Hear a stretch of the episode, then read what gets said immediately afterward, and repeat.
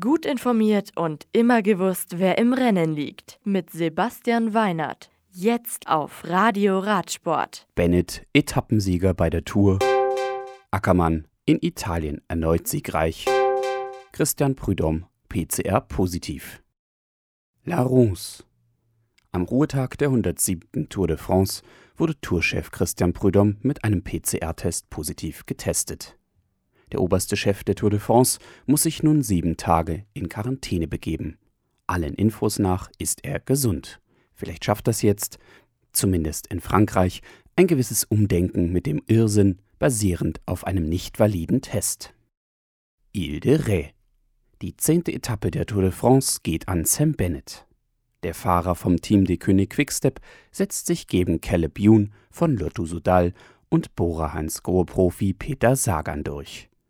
Der etappenbeste Deutsche ist André Greipel auf Rang 6.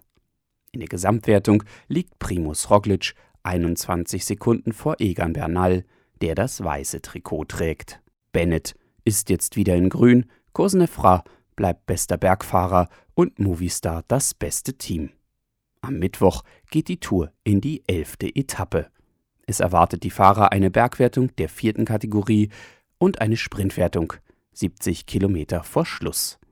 Das Ziel liegt nach 167,5 Kilometern in Poitiers, nach einer leicht ansteigenden Zielgeraden nur 101 Meter über dem Meer. Folonika. Nach über 200 Kilometern und einem welligen Profil geht auch die zweite Etappe des 55. Tirreno Adriatico an Pascal Ackermann.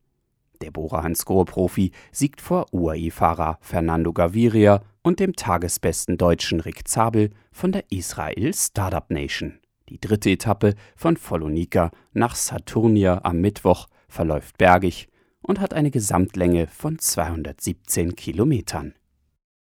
Rochemont. Team Arkea-Fahrerin Pauline Allain gewinnt die sechste Etappe der 18. Tour Cycliste Feminin International de la Dèche. Platz 2 belegt Heidi Franz von Rally Cycling vor Movistar-Fahrerin Alicia González auf Rang 3. Etappenbeste Deutsche ist Christa Riffel von Canyon SRAM als Etappenvierte.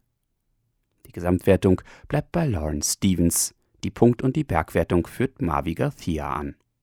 Beste Jungfahrerin bleibt Camilla Alessio und die Teamwertung führt Ale BTC Jubiliana.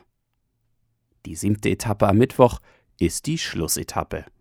Sie ist dann nochmal fast 100 Kilometer lang, geht bis zur Hälfte tendenziell bergauf, dann insgesamt nur noch bergab.